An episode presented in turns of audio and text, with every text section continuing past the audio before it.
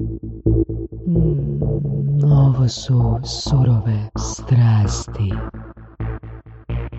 Evo, s nama je danas jedan zanimljiv gost, a, pogotovo još od 80. godina prošlog stoljeća. Tomo Ricov će nam za početak ispričati jednu od svojih najzanimljivijih večeri u džuri. A, pozdrav slušateljima podcasta.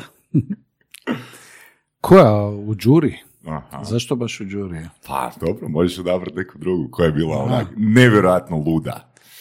E, pa zapravo meni, meni od mnogih dobrih večeri, znači DJ sam preko 30 godina, tako da svačeg je tu bilo, bilo je stvarno dobrih momenata, ali mi je prvi ostao naročito u sjećanju. To je bila 85. godina, na 27.12. prvi put sam radio kao DJ, ali sam već, već to u neku ruku bio event. Znači ja sam sa svojim prijateljima, Antasom i Sinosom, organizirao kao prvu rokabili večer u Zagrebu. I onda smo, pošto tad još to kao opće niko nije ni znao šta bi bilo, smo sve napravili. Imali smo band, imali smo kao multi, multimedija. Multimedija je bio kao, tad su čak i video rekorderi još bili novi, pa smo mi nabavili neku kazetu američkih grafita koju smo puštali, a Antas, Davor Antolić Antas, koji je poznati scenografa, radi sve živo na televizijama, Big Brother i tako dalje, scenografije.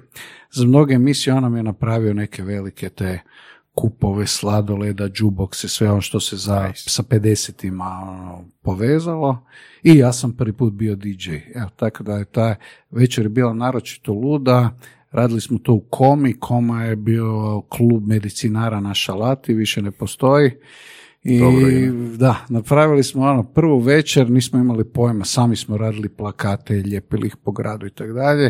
I tamo je došlo preko 700 ljudi, tamo stane je realno 400, 500 možda ljudi u taj klub. a Znam da je pive nestalo prije 11 sati.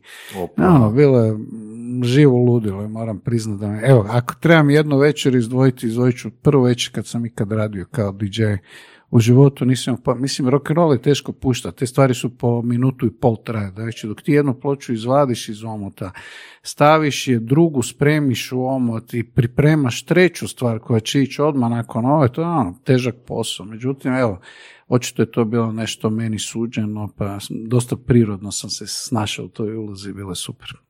A, negdje sam pročitao da a, si imao takav, am, ajmo reći, filter za muziku, da zapravo ono, nisi imao neki community oko sebe, nisi imao ljudi koji su, a, s kojima bi mogao pričati o muzici, koji bi su dijelili ono, strast prema istom žanru. Pa To je tek bilo je- došlo kasnije. Da? Da, evo, ajmo se vratiti još dublje u prošlost. Kad sam bio ono, u osnovnoj školi klinac, na radiju sam čuo Little Richarda rock and roll i to je u, u moje vrijeme bilo jako arhaična mjuza, mjuza staraca, naših staraca. To oni su ono, to 50-ih slušali te sve stvari i onda ja kao nekakav koji je kasnih 70-ih i ranih 80-ih stasao u taj pretineđersko, tineđersko, to je bilo potpuno, niko to nije slušao. Znači to je bilo zašto slušati, bili su ili hašomani ili je bio disko, onda je taj novi romantizam već počinio, ali ono 50. zašto bi neko slušao uopće 50. Tako da malo sam odudarao od, od masovnog ukusa, ali desila mi se ona najbolja moguća stvar, kad tebe tvoja strast i nešto, ono, kad trend dostigne tebe, znači ono što sam ja volio, odjedanput je postalo trend i sad, tak sam ja i postao DJ, jer sam ja, pojavio se taj novi rockabilly, odjedanput su te 50. postale ultra fora, nastoje taj rockabilly, ti svi bendovi ko Stray Cats bili su ultra cool, te to važe, ono, kokotice, stvorio se taj, to je poslije panka, ajmo reći, Sky, to je bio neki novi trend, onda se ovaj dan postalo ultra in, ultra cool. Moji frendovi ja smo izlazili na naslovnici poleta u startu tadašnjem kao neka ulična moda, znači od nekakvog čudaka postaneš ono najveći trend seter i tako dalje. Tako da evo, ta, to što sam ja slušao za to vrijeme čudnu glazbu me je odredilo kasnije u životu, tako da nikad nisam išao prema mainstreamu, uvijek sam nekak bio u nekoj off poziciji, uvijek sam volio stvari koje nisu bile u, u masovnom ukusu, i, i te 50. koje sam volio kasnije su me odredili u svemu i mm, u filmovima koje sam volio gledati, mislim u kinoteci sam visio odjeći koje nosim, frizurama i tako dalje. Znači ono stil, recimo taj stil 50-ih i dalje mi je nešto pojam u dizajnu, u dizajnu automobila, u, u glazbi, u svemu. To je nešto, ajmo reći, da je to standard koji me kasnije odredio u životu. A 90. i Crow Dance? A i za to sam kriv čak. Stjecajem čudnih okolnosti sam ja bio glavni, jedan od ono, promotora tog pravca, nije se naravno tad zvao Crow Dance. Naime, e, Darko, Adonis i ova ekipa iz IT-a su mi bili prijatelji, odnosno dolazili su, oni su bili fanovi, dolazili su kulišći na moje večeri, i onda su mic po mic oni počeli nositi te svoje kazete, šta oni rade, oni su prije bili neki kao ja hip hop band, sve su imali na engleskom, ono, Miami Ladies. I te stvari ja bih znao puštati i onda su oni odlučili još Tomo Milan koji je sa mnom bio DJ u Kulušiću je čak producirao te neke prve stvari New Jam Dance i tak dalje i onda s vremenom Darko je počeo meni nositi neke stvari koje su počeli raditi više u tom dance stilu, mm bila je prva naravno, tek je 12 sati, ja sam onda još bio na radiju 1 koji se nalazi sada u današnjem kicu, znači u prizemlju, to je bilo ono, ljudi su mogli vas vidjeti kad radite mm unutra i to je bilo jako zabavno, jer bi ljudi ulazili, plesali unutra i tako dalje. Isto sad zanimljivo da i sad radim tulume u Kicu skoro na identično mjesto gdje sam radio na radio. To je bio početak 90-ih, onda mi je donio Darko tek je 12 sati, ono, ok, i pustio sam ga stvarno ono, prvi put na radio i onda sam ga prvi put i u klubu pustio u Kolušiću i sljedeća stvar, kao ajmo napraviti koncert njihov i onda sam napravio koncert, znači i ti prvi put ikad u životu je nastupio kuliš na toj večeri. E, I ti su još bili reperi zapravo, to je čak bilo prije tek je 12 sati, i ti su bili reperi, onda su Ilan i Ivana je bio novi band, to je bio zapravo Ilan Kabiljo i Ivana, su imali svoj band, a prateći vokali su bili Nina Badrić i Ivana Banfić. Tako da se zapravo cijeli Crow Dance kupio na, ne, nije nešto s čim se trebam baš ultra ponositi, ali da. Zašto? Kuma, kumovao sam i, i, i Crow kasnije on postao zvijer za sebe sa Kassandrom, Velinom i ostalim ovim uspješnicama, ali i dalje mislim da je taj, tek je 12 sati jedna stvar koja ne može se više mjeriti s ničim poslije, ni prije ni poslije, jer to je takav hit, se ne sjećam da iko ikad napravio kod nas. Mislim, ja sam puštao i Dinu Dvornika na početku, kad mm. je bio potpuno nepoznati, to je postalo velika stvar, ali takva instant hit kao što je tek je 12 sati u još onom ratnom vremenu, to je nevjerojatno. Jesi razvio um, osjećaj za prepoznat hit?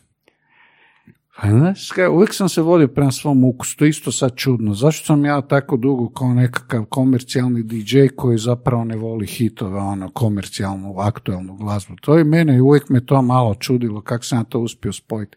Evo uzmo primjer Dine Dvornika. Znači ja sam slušao kinijski zid, čak sam ono, skoro gledao uživo, zato je sam, ja mislim, jedan od deset ljudi koji kupio kartu za njihov koncert, ali oni na kraju nisu došli, jer premalo karata prodano bilo si fore kad je Dino Dvornik izdao svoj solo album, prvo sam umro od smijeha, ali pisalo uključuje hit single, zašto pravi slona od mene, kakav hit single, ono, niko nikad nije čuo za njega, onda sam, evo, baš smo se dogovorili, bio je tad u Kulišić Ozen, kancelja Kanca i Maminja, sad smo svi zajedno opet i na Jamatu, kao pa nama ovo nije loše, ajmo mi to puštati. Ja se točno sjećam kad sam puštao Kuliš, kad je bio najpopularniji subotom, kad se kupovale karte u pretprodaj, čekalo se ujutro od šest ujutro. Da u 20 minuta bi se prodale. U 20 minuta bi se prodale karte. Uglavnom u takvoj večeri koje je ono milijardu ljudi ne može stati šibica unutra, ja sam pustio zašto pravi slona od mene i apsolutno svi prestali plesati i pogledali prema DJ kabini šta je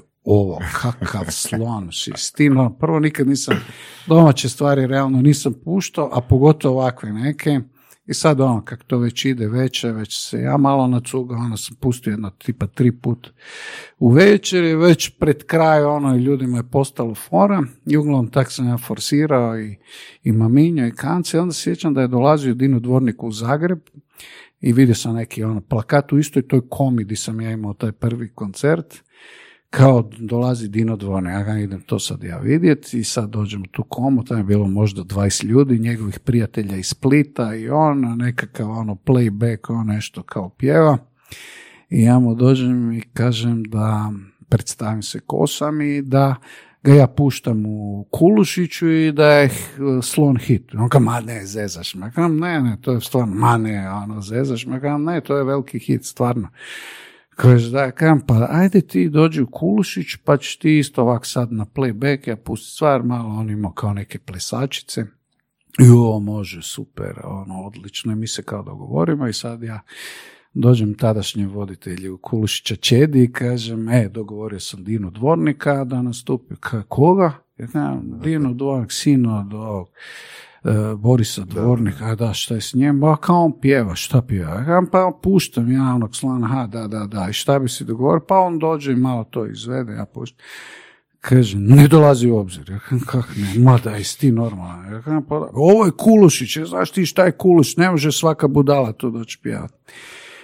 I sad šta ja zovem Dinu Dvornika u Split, kažem sorry, ono, ovaj, ne, nemoj mi to raditi, ja sam pozvac ili Split, svi će doći, a nemoj mi to raditi, ja ma ne zna, ne, ono, neće, kaj da ti kažem, ne da, ne da, a, i tipa za tri mjeseca nastupa ono, ono, pet koncerta u Kulušiću, rasprodano i sve. Kako To to? je sam Kak za, to? za, za, evo, imao sam nos za, za taj hit, ja, za Dinu Dvornika i fakat sam ga forsirao. Ja, ono, nikoga nikad nije ni čuo za njega, niti ga je puštao. I on se stvarno kao ono u prastara vremena probio kroz disko klub, se ono je postao nekakva ovaj, faca. Mislim, to je bilo super neobičajno za to vrijeme, takva glazba, niko to nije na taj način radio. Znači, tri mjeseca si uvjeravao. Da, da, forsirao sam. Mislim, ja imao sam neke kuš hitove koje nisu nigdje drugdje bili hitove. Dolazili bi mi DJ iz drugih klubova i pitali, ček, šta ti puštaš neku talijansku stvar? Ja sam nekog cukera puštao, Diavolo in me. Niko nikad nije čuo za cukera. Sestra mi je bila u Italiji radila kao babysitter, naručio sam jednu ploču, ona mi je donijela tu, ali kaže, ali ovo ti je popularno, to svi slušaju, onda sam ja to kao puštao i to je postao in me mega hit, onda sam došao kako je tu talijanska stvar. Ili Mano Negra, onaj King Kong 5, ili How G, ono, kaj to sa saksom puštaš? Onda neke stvari koje sam puštao su bili hitovi kao Tink od Arite Franklin, koji su svi zvali Freedom, nisu imali pojma da se zove Tink, daj pusti Freedom. Ili još bolje, od Šika Lefrik su zvali Afrika. Hoće pustiti se Afriku. Ja stalno mislim da traže Toto, a neću Afriku. Ma ne, i onda pustim, e pa evo viš da si, pu- pa nije to Afrika, to je Afrika. kao onaj, is this Reebok, is this the night? da, da, da. E, e, e, to je to, je to, to je to. Da. E, tako da evo, neke, neke hit, malo sam nekak po sebi, naravno da su tu bili hitovi i tad je, ljudi su bili dosta kritični i dosta su znali, pogotovo kad se pojavio MTV. Ako ti nisi imao tad što je odmah taj tjedan bio hit, ti si bio gotov. Ja sam morao ići svakih skoro tjedan dana, ali ajmo reći najmanje dva put tjedno ići van kupovat ploče. Gdje van? Za, a, tipa Grac, Trst. Dva puta tjedno. Ne, ne, jednom u dva tjedna ili svaki tjedan ići. Jer Dobro, dobro. ljudi su bili toliko educirani. A kad se pojavio tipa Bobby Brown's My Prerogative, ono, deset ljudi me pita. Onda kad je Can't Touch This bio MC Hammer, ono, doslovno u četvrtak se pojavio na MTV-u, ja sam imao već u subotu, ono, sto ljudi, imaš Can't Touch This, znači, ono, ne, ako nemaš, gotov si. Onda sam ja puštao ovaj original od uh, Rick Jamesa, ali ono, pa bi ih prevario na početku, ili bio samo sample, ali na kraju, ono, bilo je onak zanimljivo vrijeme, ja sam bio pretplaćen na tri DJ časopisa sa top listama, da ono, morao sam nabaviti te white label, jer ako nemam odmah, onda polu si. To zvuči kao full time posao. Ne, to je bilo, bio full time posao. i to je, mislim, to je bio, ja ti- u dvije smjene. Recimo bio je ono na sve Full moguće načine preko tih top lista engleskih časopisa, ono kao znaš šta se događa, ali tipa morao sam, bila je dobra emisija na MTV, zvala se Club MTV, onda, a to je bilo u subotu na večer, onda bi si ja stavio snimati to i onda bi ih sutradan pregledao i ono, to su nevjerojatne. Bilo je dosta plodno vrijeme, to kasne 80. rane 90. tipa, naš pojavi bi se i Jamiroquai, i Delight, i e, hip hop, dela soul, to sve u jednom tjednu se pojavi tipa pet novih mogućih hitova i onda Da. odmah u nabavku i, i, i dalje se I s jedne strane zapravo ono, želiš puštat ono što je tebi napeto, s druge strane trebaš biti u skladu s onim što ljudi traže da Da, puštaš. e, bilo je ono. Kakav je to osjećaj? Pa kažem, ja sam uvijek nekak sebi stvarao svoj, ono što nisam volio, nisam puštao i nije me to opće. Mislim, recimo kad sam imao Blue Moon s kojim sam počeo iz tog rokabili, ja se, tak sam je došao u Kulušić sa Pezom i s Vrdoljakom sam počeo taj Blue Moon, ono, meni je tipa Rock Around the Clock mi je bila ljiga, to ne bi ono, uopće htio post, baš sam bio nekak eh, anti mega hitovski raspoložen, međutim kad se ja otišao, onda su oni počeli puštiti Jive Banija i tak dalje, što je meni sve bilo sveto grđe.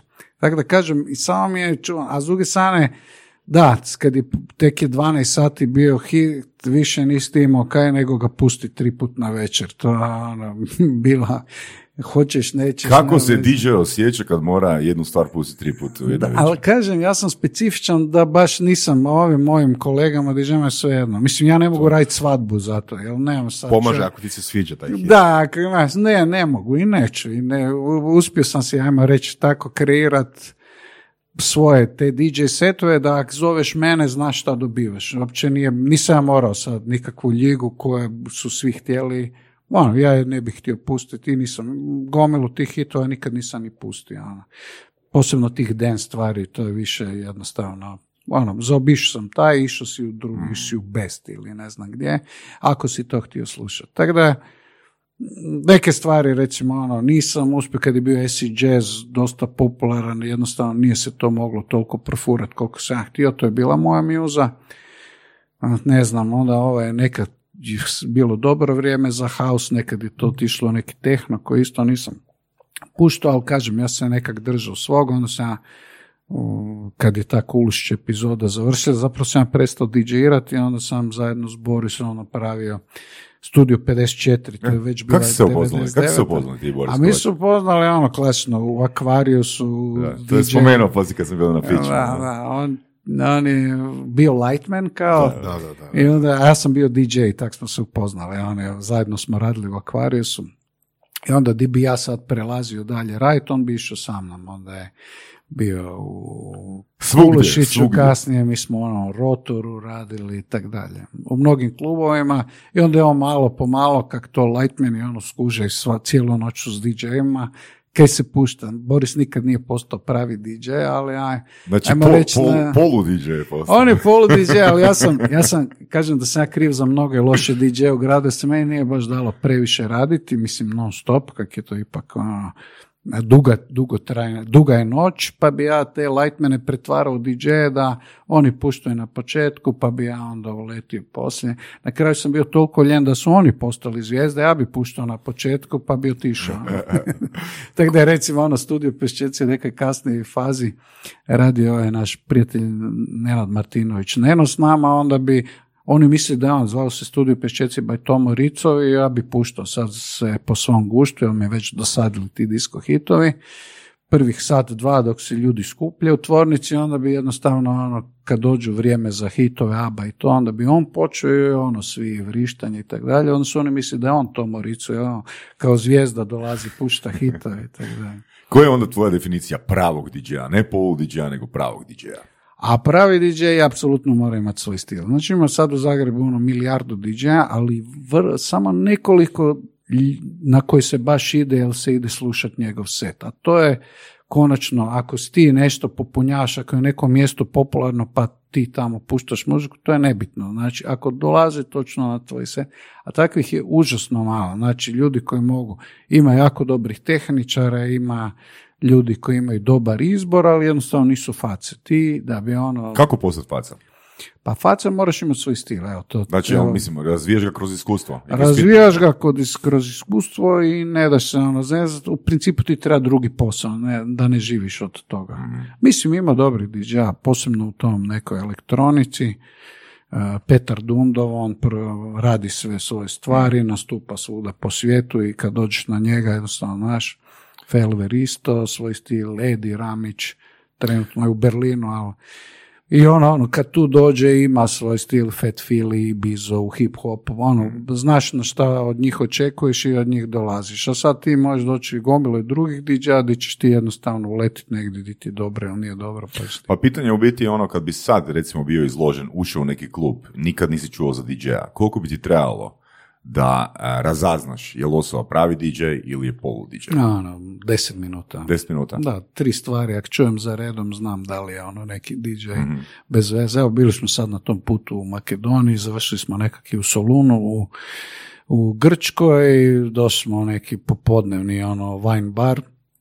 Bili odmah sam skužio DJ-a kako ima potpuno svoj stil, jako dobar mix, miksa nekako Mervin Gea sa nekim Messi jazzom, gurua, hip hop, taj jazz, on, baš, baš se vidjelo da čovjek ima svoj stil, da je ono napravio pravu atmosferu i kažem, instant prepoznaš DJ-a da li je dobar ili da li je neki fake. Najgore je DJ-evima što se može desiti da podilaze publici, ali to ljudi zapravo namirišu to, tvoju nesigurnost i, i onda jednostavno te oči. Znači, podilaženje publici je zapravo Loš. dokaz nesigurnosti. Da, i to je, nije dobar DJ, jer ne možeš im dovoljno, mislim, zato svi puštaju na kraju narodnjake, ali ne možeš spuštati nivo niže od publike, što ga niže spuštaš, završit ćeš na ono totalno. I onda ako im hoćeš, onda je na kraju moraš puštati samo sr. Ako im uopće kreneš hitovima, a pravi DJ, one kojima se ja divim, kao tipa Norman J ili Giles Peterson, točno njima, znači oni onako kurčevito dođu, počnu i on, a, ti si došao na njih i, i ti njih slijediš i, i šta god oni pustili ti je fenomenalno. Ili imaju takav stav, to je attitude. On, kad je kao on, dođe, on jednostavno preuzme ti vidiš na njemu, ono, no bullshit. I sad tipa, ja sam na Giles Petersonu bio slučajno u Beogradu i Zagrebu u roku od dva, tri dana. Imao je potpuno različite setove. Jedan i drugi njegov set nije imalo nikakve veze. Jednom je bio više malo hip hop prema drugom je bio onak jazz, uh, Brazil i tako dalje. Jednostavno jedno, on, on potpuno vlada svojim područjem i on upravlja ljudima. I ljudi, on ima takvu, takvu karizmu da ljudi mu vjeruju. I šta god on pusti, on je fenomenalan. Tako isto ima i tipa Norman J, engleski poznati DJ, koji je ono, čak ni ne miksa, on pusti jednu stvar drum and bass, sljedeća mu je neki funk, onda pusti hip hop, pa disco, pa on, znači jedna i druga stvar koja on nema zapravo nikakve veze, osim što ima u njegovoj glavi što je to dio njegovog seta i ljudi ga slijede, jer, to ipak Norman J, on zna izabrati, to je to što god ima, on- mislim on je odličan DJ, ne može on tu karizmu imati kao loš DJ, tako da Evo, to je nešto, jednostavno te usvoji, ubacite, čak i u drugim glazbama koje ja ne, ne slušam, Sven Fett, gledao sam ga na Zrču, na Sonus festivalu, on ima sedmosatni set, to je ono fenomenalno, jednostavno ljudi, doslovno ono što kaže, odvedete na putovanje i on te, nekak te obuzme, to je dobar DJ. Loš DJ će puštati hitove za koje misli, ali to je svadba. Tipa. To mi se čini kao razlika između DJ-a kao performera, kao nekog ko ljudi dođe slušati baš njega, ko što idu na Da. koncert bilo koga drugoga i nekako koji samo popuni, popuni vrijeme, popuni, jel, ono, treba nešto svirat, pa nek svira on. Pa dobro, a sad, sad je to isto tako? čudno vrijeme, jer ti sad su DJ super zvijezde, oni su headlineri festivala, oni su ispred Rolling Stonesa i nemam pojma, to je sad su već neki čista ono komercijala, imaju neke hitove, ne znam ko je to sad, kak se Avicii, nije živa, ali je u tom stilu. Jednostavno oni dođu, oni imaju već neki skoro predsnimljeni set. Postali od- su kao od dva, više oni manje. su producer, ima svoj set sad kad, kad on nema cijelo večernji set, nego on na nekom festivalu ili nekom klubu uleti ima po ugovoru sat i po ili dva, on diže gore, on nešto, to čak nije ni diđiranje, ja to ne priznajem kao, kao nekakve, mislim, nagledao sam se tih novih DJ-a, Skrillex ima neki svoj isto zanimljiv nastup, ali ono, Kelvin Harris je nekad bio dobar DJ, ali sad zapravo ne znam kaj on uživa, on dobiva ono po 300 tisuća dolara u Las Vegasu jedan dan i bica je sljedeći dan, on dolazi u špicu, dolazi direktno u klub, izlazi iz kluba iste sekunde, ne može on ni vibru osjetiti Skoro ništa. kao što su ono bili rock zvijezde, onak stereotipi, jel, dođe... Da, da, da, totalno, to, to, da, svega čeka, već tamo seta, pa ovaj ne smije puštati hitove prije njega, on dođe, o, o, svi poludi, ali ga vide, ali zapravo nemaju pojma, to je kao neka nova verzija pop glazbe. Performance, performance. Da li kad počinje ozbiljan biznis, da li prestaje strast u određenoj mjeri? Pa ne mora ono nužno, to je sad sve... Kao kažem- primjer s Kevinu Harrisom, što si spomenuo. Pa ne znam da li tu prestaje sad kazna, mislim njegove, on, je- on je bio dobar DJ, imao i, i dobro je producirao stvari koje su mi se sviđale, onda je krenuo u tom svom uspješnijem dijelu i to, je, od toga je napravio karijeru, ne kažem da je tu išta loše, nešto je ono, ja taj EDM ne mogu ono podnijeti, ali nema veze, ko sam ja, mislim to je sad, ja mislim kak se i percepcije publike mijenjaju, publika je mlađa i nešto traži drugo nego što smo mi tražili. Njih baš im se fučka, da li je ovo imao setmosatni set, oni će se zdrogirati, sve će im biti dobro, već ono, će, njima je bitno ime. Zato su oni tolike zvijezde na Swedish House Mafia i tako da. Oni su ime, to je ime, dođeš, staviš i to sad kak će to biti, ja sam se probao ono vidjeti koje razlike između nekog i drugog, ne, oni imaju svoju tu ne znam, evo sad sam nekoliko puta gledao Dimitri from Perisa, bio sam u Londonu, onaj Glitterbox ima, to je kao novi disko. On je ono i dalje super DJ, koliko njega je taj, ajmo reći, novi disko dignuo, ali on je i dalje super DJ, ono, ono, vidi se da uživa, ubacuje, nije predvidljiv na, na različitim eh, nastupima drugčije pušta, tako da evo, kazna. To sad je ovisi o glazbi, u nekoj glazbi nisam doma, pa možda ne mogu ni procijeniti. Isto tako ovaj novi trap, ja tu ne znam šta je dobro, a šta je loše, tako da čak ne bi prepoznao dobrog DJ-a u trapu, ali bi u hip-hopu. Evo ovaj Questlove što je sad bio na dodjeli Oscara, DJ Ira, on mi je jedan od omiljenih DJ-a, njega sam pratio, on je i producent i svirao u rucima bubnjeve i tak dalje, on je ono, super DJ, ne znaš da li ćete sa nekim totalnim funk blokom James Brownom ili funky hip hop ili neke 80s, ono, ljubitelje glazbe i ti to prepoznaš. Da. E, spomenuo si da bi bilo dobro za DJ, barem one koji počinju, da imaju još posao uz to, da imaju drugi posao.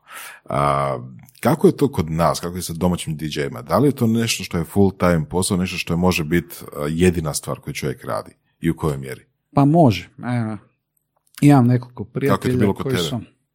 Pa kod mene je bilo, evo, to je taj, realno to je onak dobar posao i dobar život. Ti ono, puštaš jednom ili dva put e, tjedno i od tog živiš cijeli tjedan, ništa, ideš po kavama, u trenirci si, baš te briga, zezaš se, lova dolazi, još i neka faca i u- kad sam ja počinio, to je bilo jako dobro. Ja znam kad sam počeo raditi u Kulušiću, ja sam dobivao mjesečno, ja mislim, tri ili četiri put ko moji starci zajedno. Ono, Ozbiljno? plaću. Da, Nice, odmah. Ja to nice. pa bila je 300 maraka po večer, ja sam radio dvije večeri, to je bilo 600 tjedno. Ono, to je bila ozbiljna lova. Ja sam zarađivao više od svojih staraca. Ja sam kupovao ono, novi auto za keš ono, video opremu i tak dalje, sve, ono, stan sam ja kupio od DJ-iranja, to kad sam radio studio 54, kupovao sam novi stan, ono, sve, znači, kup namještaj, sve Da, novo, da, da, sve keš, ono, jednostavno,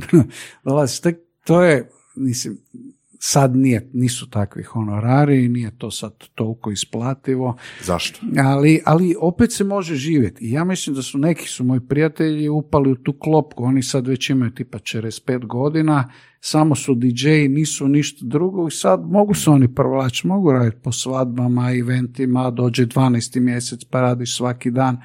Možeš od toga živjeti. Sad kazna, da li je to, nije, to više nije da možeš kupiti stan i ono, nešto zbiljnije raditi. Ja sam u svojoj, ne znam, tek 30. godini, makar je to bio jako dobro plaćen posao, od kojeg se dobro živjelo, sam skužio da ja ne želim s 50 godina, onda bi trebao raditi kompromise, možda raditi svadbe, možda, a onda sam se ja odlučio, idem se ja nešto drugo naći, stjecam okolnosti, radio sam neki tulum za digital. čekaj, čekaj, još, još malo, još malo. A, kak je to bilo biti DJ i studirati pravo? A to je bilo, Jesi u roku uspio završiti? ne, nisam, nisam u roku završio, ali to je čisto iz moje mega ljenosti. Nije, i, I to što sam bio jako nezainteresiran za faks. Znači ja sam studirao, a po meni je faks najlakši stav, bio najlakši faks na svijetu i uopće ne znam šta su ljudi od toga radili takvu famu. Ja sam onak učio samo noć prije, pa bi se nekak provlačio. Mislim, sve ocjene su bile dvojke i to obično bi pao, pa bi na koncu, ti tad si stalno mogu ići na rokove, pa dok ono ne prođeš, učio sam minimalno, skoro ništa i tako se šlepao do treće godine.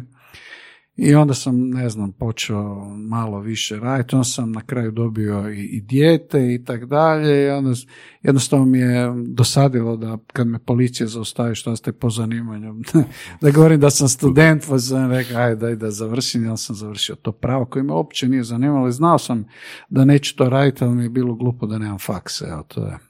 Tako da taj, to pravo je bilo kao nisam volio matematiku, pa onako, život odvjetnika mi se čini ok, samostalan si, bla, bla, to je još bio socijalizam, tako da nije bilo puno privatnika, pa sam mislio, ajde, ok, mogu. Mislim i ovi hodak i ovi su bili svi loši ovaj, studenti, tako da nije to nešto da, da, da, znaš, bitnije ti je koliko ljudi znaš, koliko si, koliko znaš a- a- zašprehati. Kao DJ, ono možeš upoznat gro ljudi, uvijek A, nekom točno nešto tako. treba i uvijek da, nešto... da, da, tako da nije ono, taj, nisam, kao Ali DJ je bio dobar pipeline za odvjetnika, na? Jel? Nije, DJ bio kao odličan. Ne, DJ bi bio odlično. Ti upoznaš gomilu ljudi i to je jako dobar network. Jako dobar. Vidiš šta rade kad su tamo. Tak je sve, znaš sve, već si u problemu sa zakonom, jer ipak su to noćni život i tako dalje. Klubove. I dolazimo do partija na kojem puštaš muziku. E, puštam muziku za Digital. Digital je bila tad neka mlada agencija koja je počela, poslije postala ono, najveća ono, od, od Beča do Atene, a ovaj, agencija znači mlada i sad kao Vladimir Smolec koji je bio vlasnik Digitala me je počeo neka na tom partiju da ja zapravo sam već radio za njega, ali da to ne znam, a to je nešto bilo u Kulušiću. I meni je bilo fora i ovaj Dario Vince, još jedan od tih suvlasnika je, koji me zvao, ja kažem, pa dobro, kaj vi radite, čini mi se da je ok škvadra, pa mi radimo ovaj taj neki marketing, pa jel ima tu nekog posla, pa da, da, da, dođi, javi se. I sad ja dođem i onda mi taj Vladimir Smolec Mola kaže, pa znaš kaj bi ti mogu raditi, to sad ima neki novi vid marketing, taman za tebe event marketing, ja kažem, ok, nemam, mislim, nemam pojma apsolutno ni šta je marketing, ni ništa i počnem to raditi i onda je taj zapravo, taj, ta stepenica koju mnogi DJ ne žele proći. Onda odjedanput počneš raditi za mjesečnu plaću koja ti je manja od jednog dnevnog honorara za jednu noć. I ti sad svi ono klijenti te stalno ono gaze, e, moraš dolaziti ranije, ostaješ kasnije, ubijaju te, a radiš za sitniše. A zašto? Zašto si odlučio to raditi? A rekao, odlučio sam da je ono, ne želim biti ono, cijeli život DJ. Nisam se vidio s 50 godina tad kao ja ću Da. biti DJ, pa to će biti ono. Volio sam DJ-iranje, ali mi se činilo nekak neozbiljno i neodgovorno. Sad kažem, već sam imao obitelj. Ja, onak, počeo sam- morao sam razmišljati malo o nekakvom odraslom životu, ajmo to tak nazvat.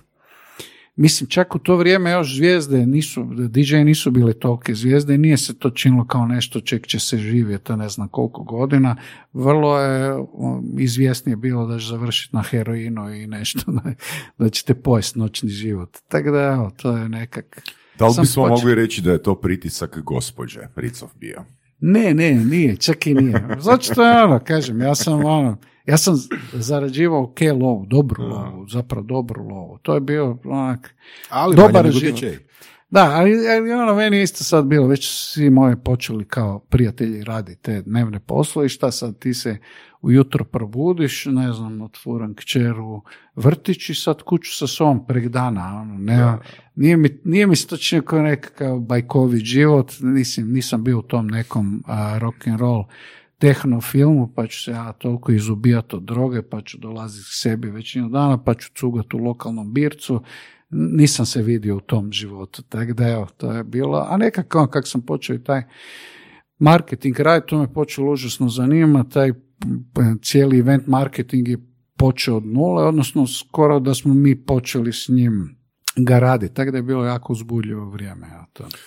A, prije nego krenemo dalje, ono, mene je stvarno, to sam nazvao i Borisa odmah nakon VMF-a, mene je najviše impresioniralo kad smo Boris i ja ušli a, na VMF i došli smo do vas i na vama se vidjela totalna mirnoća. Event tek počinje, a na vama izgleda ko da je ono, ne znam da li je ili nije, ali ko da je svaki detalj na svom mjestu i da nema prostora ono nikakvoj brizi. E, ja odajem taj nekakav dojam potpune smirenosti, to sam čuo čak. da, nekakvog, nekakve flegmatičnosti. E, uz, čak u, u slučaju Weekend Media to je, to je točno. Znači, kad jednom počinje, a inače kad počinju eventi, kad, kad nešto počne, ja sam realno ok. Mislim, nervoza mi je prije nego što počinje, ali u slučaju Weekend Media festivala to je toliko sad već dobro izorganizirano da ja ulazim potpuno miran u to. Mislim, znam da neke stvari će se na kraju, će se neke dogoditi, recimo to je u tom event biznisu je, sigurno će nešto se krivo, ne da možda, nego će 100% nešto krivo se dogoditi, samo je treba biti hladne glave kad se pojavi problem da se jednostavno riješi, odnosno da se nekako to premosti, da prema van izgleda sve ok. Evo to, ali, ali čak u slučaju vikenda ja sam potpuno miran, nemam mi šta, imam najbolju ekipu na svijetu, tako da evo, ja sam čak sam se ja previše izblendao iz, iz te dnevne operative, slaganja programa, produkcije i tako dalje. Ja sam postao nešto kao da gledam skoro sa strane, pa ono više gledam kakav je ugođaj, da li mi pašeo, kak je scenografski, da li se tu dobro čuje glazba, kao... riječima, šef. Da, sjeća se, zapravo to bi trebao biti ideal svakog menadžera. Svaki menadžer ne treba se baviti sa sitnim. On bi trebao dolaziti na posao, skoro se ono dosađivati, igrat šah i tako dalje. Znači da. sve, ti moraš osigurati da ljudi točno svakoj sekundi znaju svoj, jer ako je sve na tebi, onda nisi ništa napravio. Stvarno nisi ništa napravio. Tvoja glavna dužnost je da ljude usposobiš da su najbolji u svojem. Ono, na- znači da ti, ja sam, imam najbolje ljude na čelu s Borisom, ja sam znao da jednostavno nema ništa tu krivo proći, da će sve biti, ako se neki sad predavač, ne znam, zapne u prometu, ne dođe, a nikom ništa, neće doći, neće doći, neće propast svijet. U principu je glavna rečenica, niko neće umrijeti zbog toga, tako da je, mislim da je to ključno. Ono. Ako imaš taj problem gdje neko može umrijeti zbog nečega, onda jesi u problemu, ali... Da, kad smo bili na piću, Boris je, mislim da je to bilo na piću, da to nismo snimili na podcastu, da je njegov cilj da kad event počne, da on može doslovno provesti tri dana Da, u hotelu i isključiti mobitel i zna da će sve biti ok. Je, evo to, on to sad na tom radi, nije to prije uspio, on je onak sve na sebe, on je za razliku od mene, ono skoro čiraš, onak svega, onak eh, jako je prima k srcu i, i stvara mu se ta nervoza. Da, i onda zna ono prekrdašit, prepije se da se malo ono, da se Da se malo liječi, smiri, da da. se, da se sviri taj svoj, ono, kad, kad mu krene stres, ali ovaj, E, I sad radi na tom da točno to da ga se ne treba zva. Ali to je, to je, jedino tak se može raditi posao. I još jedna stvar koja me fakat impresionirala i ono, ne znam da li je to bilo par puta slučajno ili ne, znači vi ste tamo ono u centru, baš ono di svi prolazi svi se ono vuku za rukav i svaki put kad sam Borisa nazvao, on mi se javio unutar ono par sekundi, to mi je bilo nevjerojatno. Znači svi te povlače za rukav i uspijevaš se javiti na telefon.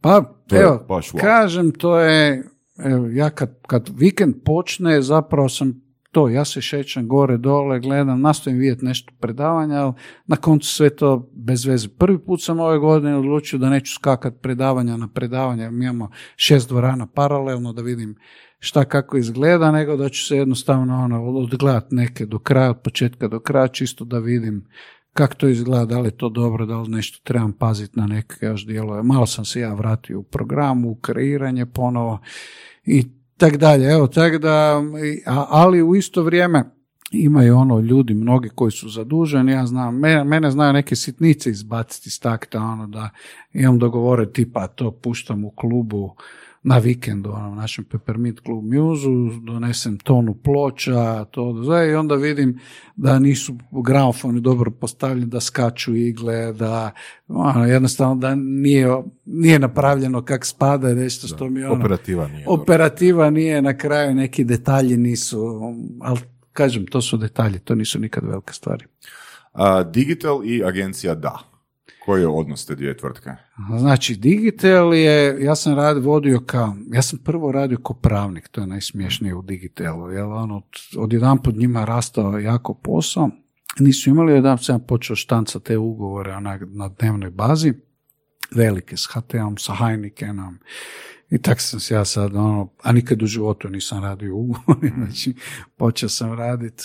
Inače, za sve koji misle da je to neka velika umjetnost, nije, da sad mi na komadiću papira nešto se dogovorimo i potpišemo, to je ugovor, to je valjan ugovor, to je samo da ti doslovno sve što misliš napišeš. Uglavnom počeo sam te raditi ugovore i onda smo za te neke evente, ja sam tipa za Heineken predložio zašto oni sad sviraju pred nekim kafićima na moru, da je A, to kubizmo? Što? kubizmu, tako i onda sam rekao ajmo napraviti na rivama i na trgovima. Onda me taj nizozemac koji sad živi tu u Hrvatskoj pitao, pa jesi to smije? Kaj pa no, da smije. Mislim, zapravo ne znajući šta sad to trebamo sve napraviti, tak sam ja ušao u evente, onda sam ja išao te gradove, zvao, dogovarao, pa smo mi na glavnim trgovima i to je baš bilo dobro vrijeme kad je i taj latin glazba rasla i onda smo mi svirali po na glavnim to je bilo u cilju ono marketingiranja Heinekena. Heineken Tako je tek došao na tržište. Tako. A nije bio poznat band. Nije bio poznat band, on je bio potpuno nepoznat band i onda smo mi zapravo Taman je onda on snimio onaj album gdje je i njihov prvi hit sa Josipom Lisac, ono na na na i jedno i drugo se posložilo, to je sad postalo ono ogromna turneja od Izole do Dubrovnika, smo mi svirali po svim tim trgovima i Stradunu i svuda živi. Tak, bilo jako, jako, jako zanimljivo. E, a tako je zapravo su počeli eventi. Onda taj event marketing se morao probijati i onda smo jednom skužili da je jako puno posla, da ćemo napraviti posebnu agenciju samo za Event. evente. I onda se je nastavila agencija Da. I onda smo mi sa tom agencijom odjedanput ono, odmah postali lideri. Mislim, imali smo Kako, promete kako po- odjedanput? a odjedanput, tipa, prometi smo imali po 40 miliona kuna, ono što je i danas ono nezamislivo za jedan takav uski segment. E, mi smo počeli raditi tipa to za Heineken, onda je već konkurencija i Ožujska vidjela da bi trebala raditi nešto, pa bi radili prvi za tipa Zagrebačku banku, to znam da prvi put kad smo pregovarali sve mi je bilo mega skupo, a već sljedeće godine smo peterostruku imali cifru, onda Dobro kad si ti radio, onda je RBA htio isto još veći, onda je počeli smo T-com, a Jeste T-com... vi je- bili jedini koji to rade? Ne, ne, ne, Jeste? bilo, već je bilo čak i prije mene drugih event ovaj, agencija, ali oni su nešto sve positno, nije. Onda je bilo je isto to znakovito kad je došao kad je Deutsche Telekom kupio HT, onda je on tražio da sve bude najveće na svijetu, što je nama naravno bilo super, tipa zašto uzimate vi štan na velosajmu? Uzmi cijeli paviljon. Kao, nema problema. Zašto vi radite, ne znam, jedan klub sponzori, sponzorirajte ligu, pa i tak dalje. To nikad nije. I na kraju, i tu bilo toliko novaca da je naša kreativa, kreativa bila jako zabavna. Vi bi onak imali te svoje nekakve, da, skupljali bi ideje i bla bla bla, onda bi ne znam cugali, a zašto ne bi neko iz aviona bacao nešto dole, a mi ćemo ovo, a u istovremeno se gleda tamo, tamo i tamo. Recimo, bilo je zanimljivo kad je HT kad je HT postao T, znači to je bilo, ne znam sad više prije koliko vremena, onda su oni htjeli da to bude najveći događaj ikad u povijesti države. I sad mi šta, pa idemo neki veliki koncert na trgu Bana Jelač koji će se prenositi svuda, ajde, ajde, pa dajte neku zvijezdu i onda se točno sjećam da su mi sad sve živi. Mislim, to je trebalo sve horuk dobiti neku međunarodnu veliku zvijezdu da dođe one off od svira, to je ono teški pregovori. Tipa imali smo Tom Jonesa, a nije on dovoljno velika zvijezda. To je u doba kad je imao sex bomb, da sam onda Elton John, Elton John, Nije on nije dovoljno velika. nešto i onda smo uspjeli dogovoriti Kylie Minogue koja je tad bila mega, mega, mega popularna sa ono Can Get You Out of My Head i ona je pristala, cijena milion eura, nema problema. I, Dobar budžet. Da, i kao sve i već smo mi do- doveli sve žive, došli njezin produkcijski tim, sve, sve se di, šta i kako će se sve napraviti plan i onda odjedanput neko u središnjici DTA, neki financijski Rekao, ma nije mi to to. Znači, od tipa deset direktora ja nije rekao da mu to nije nešto i mi smo se našli tipa možda mjesec dana prije mega, mega, mega događaja da nemamo ništa. I onda je bilo sjeća da smo imali taj sastanak, šta sad? Ja kažem, pa dobro, pitao sam tog smolu, šta, šta sad da radimo? Samo su mi rekli good luck. I kažem, čekaj, treba napraviti najveći događaj ikad viđen sve, a imamo mjesec dana i moramo pokriti cijelu Hrvatsku i oni su ti rekli go, good luck i nemamo zvijezdu koju smo jedva mogli preko najvećih ono, veza dobiti ponudu. Kaže da. I onda evo, samo da, da se vidi ko je, ko je tad bilo, koliko su to razmjeri bili. Ja kažem, ajmo ovako napraviti. Ajmo zakupiti sve nacionalne televizije. Bile su tri nacionalne televizije. U prime time taj dan sve je naš program, puštamo samo premijerne filmove. Može. Ajmo sve kino dvorane, sve, svuda je te, svuda je ono besplatan upad, svi dolaze, to je te dan, može. Ajmo svi kazališne predstave u cijeloj Hrvatskoj, sve te, može. Sve radio stanice u prime time samo ono vrte glazbu kao kada vrte, može. Svi klubovi, svi DJ, svi koncerti, sve može. I tak je bilo. Jel to koštalo više ili manje od Kylie? A ja mislim da je to na kraju bilo tu negdje, da. Ali ono, kažem, može. Odlična ideja. Ajmo uzeti sve što postoji. Može. znači, poanta je bila, ako si doma ili ako si vani, nema šanse da ne, da propustiš da je to te događaj i tako da. Wow. To super. je bilo, evo, tu su bili razmi, tako da je, kaže, s jedne strane je bilo to i dosta zabavno vrijeme, mogu si raditi šta si htio, mogu si dovoditi kogod si Zlatno htio, doba. zlatno doba. Znam da smo mi, kad bi se javili problemi tipa za taj isti parti, te trebali smo, bio ovaj Kenny Dob Gonzalez, DJ, onda je bio neki problem sa sa uplatom, odnosno što ja nisam znao u to vrijeme, ti možeš uplatiti, a da lova ne stigne, evo to preko iz svoje poslovne banke u njegovu poslovnu banku, ali da novac ne stiže. Uglavnom nama je došlo kao, on neće doći, novac mu nije stigao na račun, mi ono, kak i sad mu trebamo taj drugu, drugi dio tih novaca uplatiti, pa kako ćemo kad i ovo nije prošlo, pa šta ćemo, onda ideje su bile, ajmo poslati DHL, ne smije se, ajmo ovo, ajmo. Idem ja u avion, uzet ću sa svom lovu, pa ću mu dati u New Yorku u ruke, ni to se ne smije, to isto prekršaj i tako dalje. Ali ono, kažem, nije bilo tad neke da si mogao, imali smo, ne znam, kad se Societe General je kupio Splitsku banku, imali smo u Vili Dalmaciji, mi smo uzeli avion koji je vodio cijelu vladu i sve gospodarstvenike na partiji i odmah ih vratio u Zadar, znači iz Splita u Zadar. To je, nije bilo ograničenja, sve je to bilo.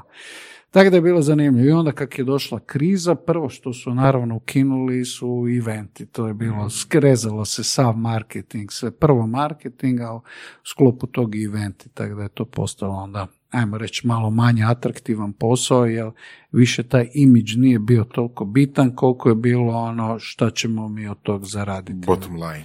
Dobro, ali zapravo uh, s tim tim što je konkurencija bila mala ili nikakva skoro, vi ste se fantastično profilirali imali ste prilike raditi na... Pa mi smo digli zapravo taj event, ajmo reći da smo ga mi dizali, ja ne, moram to uzeti i na nama da smo mi kreirali toliki da, da, da se toliko troši toliki dio budžeta na evente jer su bili dobri i ljudi shvaćali da je to neka stvar prestiža, eventi se vežu i direktno uz marketing, da, da možda neka druga agencija bila vodeća, da ne bi čak taj event bio na tolkom nivou. Ajmo reći da smo bili uvjerljivi. Nama su dolazili iz Austrije, Slovenije, gledat naše evente i rekli su ovo ne vjerujem, ovo nema šanse tipa da bi radili u Sloveniji ili Austriji, da je to bilo na jednom takvom nivou. to su uvijek bile, ne znam, uzeli bi, kad je bio jutarnji HR, kad se lansirao, mi smo imali cijelu halu na vele sajmu koju smo potpuno pretvorili u nešto drugo, nice. šest tisuća ljudi. Ono, kažem, to je sve bilo jako, jako impresivno. Naravno da je, mi smo neke nove tehnologije, 3D već tada uključivali, koristili stvarno ono svako kog smo A od ste učili? Od koga ste učili? Jel, pa mislim, sigurno dio iskustva si povukao od, pa, od DJinga i... Pa to je točno to. Ja sam zapravo nisam imao uzor. To je zanimljivo, to je u kasnijem, u slučaju Weekend Media Festivala i u mojim klubskim večerima. Ja sam to radio po sebi. Ono. Znači ono kako ja zamišljam, kako ja razmišljam, a onda gledam da li je to moguće izvesti. Ja uvijek polazim od sebe i to je jedino pošteno. Ne, ako ti točno to hoćeš, nešto bi se trebalo ljudima sviđati, ako tebi nije sjelo, neće ni drugim. Ne možeš biti dovoljno uvjerljiv da i ti natjeraš da nešto naprave ako ti nisi siguran u to. E, to je bilo i sa eventima. Ja sam to, znači prije tog evente su radili ili kazališni režiseri, pa bi oni to mhm, radili kao mhm. kazališni predstavnik. Ili e, muzički menadžeri, pa bi oni to radili kao neki u seosku zabavu, koncert, nešto. Niko nije imao ono cijelo, nije, event je posebno, jer on mora imati i multimediju, mora imati scenografiju, mora imati hranu i piće koje je čak dio tog eventa i mora imati zabavu. Oni kod nas su se često radili eventi bez veze. To, falilo je te zabave. Ljudi dođu, odu, nikom ništa. Mi smo uvijek inzistirali, a to je, naravno, dolazimo iz tog klubskog kruga, da tu bude i super tulum na kraju. Ako nije tulum, i potom smo i postali poznati. Da, zato su nas između ostalog i uzimali, znali su da neće tu ljudi nešto pi, onako malo proći, a malo zjevati i otići. Dakle, da te zakonitosti eventa, tadašnji organizatori nisu znali. Ono, govor predsjednika uprave bi trebao pol sata. Pol sata niko ne može slušati, to ne postoji, ono, ikoga. Ali to ono, jednostavno nisu znali. Tako da, evo, to je... To znači, vi ste onda uh, sa svojim stavom postavili standarde kako to treba izgledati. Ja mislim da, da evo, reću to ovak, dosta zvuči hvalisavo, ali da. Radili ste uh, projekte poput uh, Europskog prvenstva u Waterpolu, otvaranje azijskih igara, Snježna kraljica.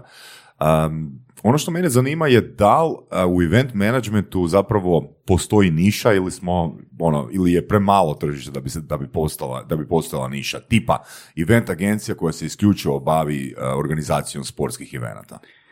Pa nema, ali ajmo reći da čak i bilo potrebno da postoji. Niša, nije to nemoguće, evo znam Postoje agencije kod tipa priredba koje radi sve ove fashion, lifestyle stvari, takve evente, promocije parfema, haljina, bla bla bla i to je ta niša istih ljudi, to vidite po ovim časopisima, uvijek se isti ljudi pojavljuju, uvijek je to na sličan, ali mislim da je to ok, da je to je nekakva ništa. Što se tiče sportskih događanja, ja, ja nemam apsolutno veze sa sportom, niti me zanima sport. Tako da je to čudno da smo mi sve to radili, ali opet ja sam to radio kao profesionalac, neko ljubitelj mhm, sporta. Mhm, mhm. Ali meni u agenciji su bili ljubitelji ono, sporta, pa sam znao šta ima smisla i šta nema smisla. Tipa za Snježnu kraljicu, ja sam to radio kao da radim event za sebe svirao je Šik eh, na trgu Bana Jelačića zajedno sa Sister Slage, sa Village People, Anito War. Napravili smo odličan disko Tulum o kojem se pričalo kasnije.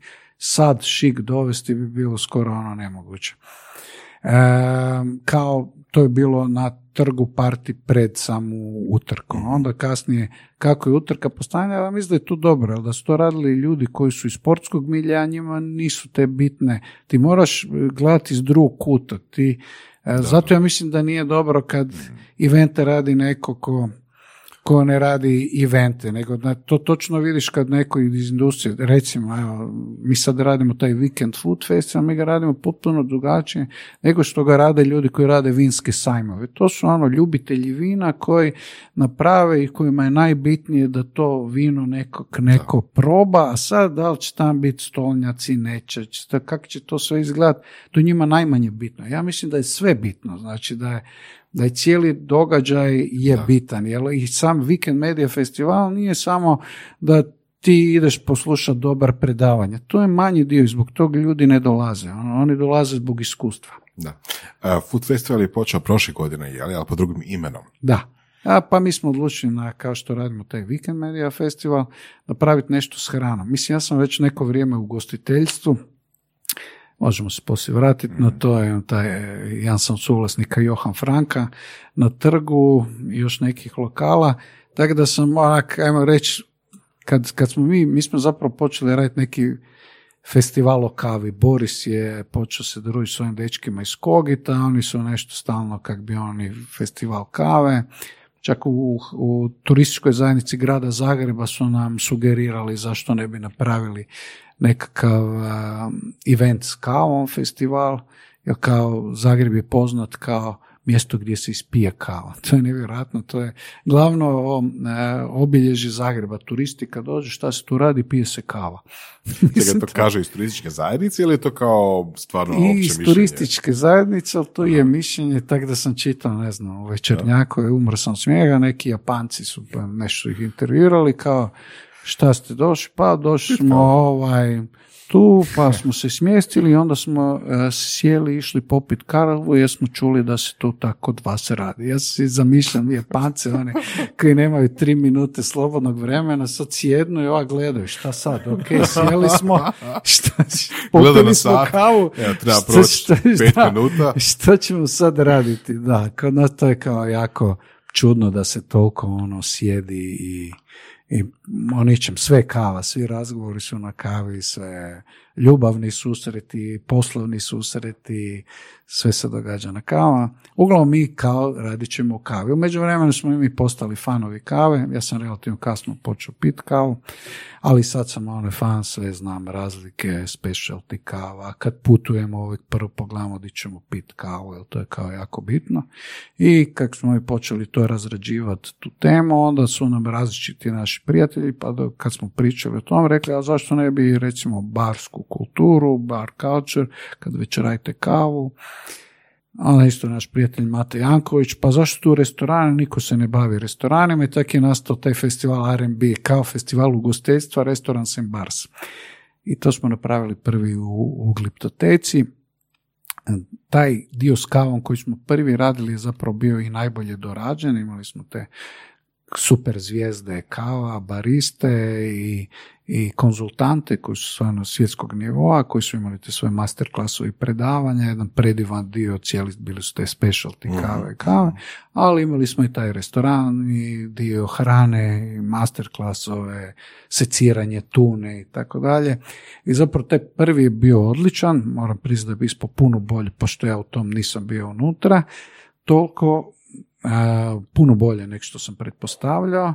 Međutim, onda sam ja shvatio di je zapravo u kojem smjeru trebamo ići, a to je ta izvrsnost. Zna, ne možemo mi sad tu imati ko na Weekend Media Festivalu, su najpopularnije teme koje su ono najšire.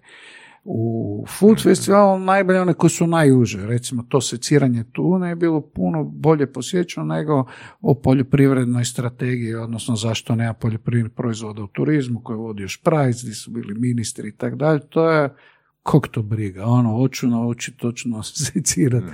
Tunu, Experience. i sparivanje kave i riže recimo i tak dalje. Nekakve ove off stvari su bile Imamo sreće da nam je u timu taj Hrvoj Petrić, koji je, mislim, najbolji naš gastrostručnjak koji putuje svaki tjedan je negdje u svijetu od Singapura, Rio de Janeiro ili St. Petersburga, koji je konzultant za najbolje te restorane, koji nam je uspio doći najveće super zvijezde kuharstva koje je zapravo nemoguće na jednom mjestu, to sve Michelin tri zvijezdice do dvije. Tako da, evo, odlučili smo se napraviti ga u Rovinju, između ostalog, osim što nam je majstor koji je naš partner i u, i u Weekend Media festivalu sugerirao napraviti to u Rovinju, zapravo tu imate bolje uvjete, što je istina. Imamo već restorane tamo u vrhunskim hotelima koji nam mogu dati tu podršku. I bolje je kad se ljudi maknu iz, iz Zagreba, pa je većina ljudi je znači poslovno vezana za Zagreb, jer onda ti dođeš na predanje, pa odeš drugi obaviti neki sastanak, pa Da. se vratiš, a ovo je, to je najveća vrijednost i Weekend Media festivala, da se ljudi stalno druže. To je networking, druženje, ključni dio bilo kojeg festivala i e, odlučili smo to sve premjestiti i tako, evo sada radimo taj, znači prvi se zvao R&B, mi ga zovemo nulti, prvi pravi sad Weekend Food Festival se evo premjestio u Rovinj. Čemu promjena imena?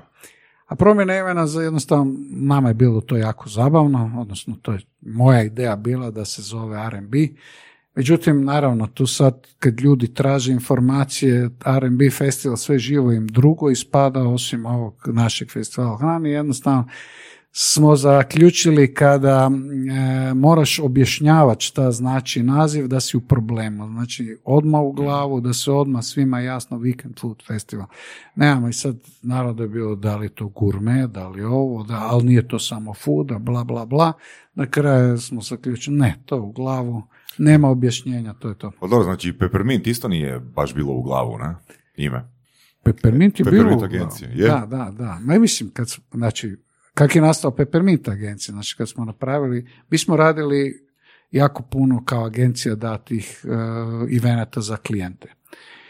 Međutim, u jednom trenutku sam ja shvatio, aha, ajmo se malo još vratiti u prošlost, e, negdje 2007. godine ja sam preuzeo voditi i našu produkcijsku kuću, TV produkciju, to je zvalo Ring Multimedia, di smo proizvodili televizijski sadržaj koji je, ono, ja sam pao tu doslovno s neba, ali to je mm, financijski nije sve skupa imalo smisla jer smo više uložili, ulagali u produkciju nego što smo zapravo dobivali za tu produkciju. Ti, ti naši programi su igrali svuda. Ne znam da li da uopće to kažem na glas, ali ja sam čak i, ono, vodio i Krim Team 2 između ostalog. Što znači vodio? Što znači vodio? Ja sam bio direktor kompanije koja je proizvodila Krim Team 2.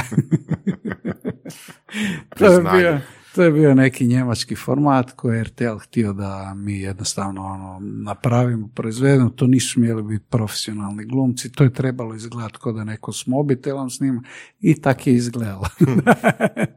Tako da, ovaj, bilo je tu i boljih serija, ali neću sad u to ulaziti i onda sam ja počeo ići na te neke festivale u Cannes, televizijske i tako dalje. Onda sam zapravo primijetio jednu stvar da iz država bivše Jugoslavije da svi ti profesionalci se inkliniraju jedni prema drugima, da ih zanima šta se događa, da počeli su već i neke suradnje tim na hrvatskim sapunicama koji su se već gledale i u Srbiji, u Makedoniji, Sloveniji, recimo izdanje Glorije je bilo već i u Beogradsku. Znači, počeli su nekakve suradnje, ali da jednostavno ne postoji ni jedno mjesto susreta gdje će se ljudi zapravo kupljati, vidjeti. I onda sam došao na ideju za Weekend Media Festival i e, nisam imao pojma uopće kako bi to moglo izgledati, ni koliko bi ljudi moglo doći. Jedno sam znao da ne želim raditi kako su se do sad prije radili ti festivali marketinški, bio taj festo koji je meni zapravo bio jako loš, mak smo mi redovito dobivali nagrade na njemu. E, htio sam, je li bio dosadan, meni je bilo zapravo nevjerojatno kako nekakvi najkreativniji ljudi u državi mogu se skupljati na tako nekreativnom mjestu. Ja sam rekao, ok, ajmo napraviti festival medij, prvo sam mislio televizijski, onda sam shvatio da je to preusko područje, koji bi dolazili svi iz bivše Jugoslavije generalno, mi smo to naravno zvali regionalni i di će se s jedne strane pričati o problema koji muče sve zajedno, o nekim suradnjima šta bi se sve moglo i da dovedemo stručnjake iz svijeta koji će pričati o trendovima šta se događa trenutno u svijetu. Tako da smo imali predavače iz Facebooka. Čekaj, ali kako si došao na tu ideju? Jel se sjećaš?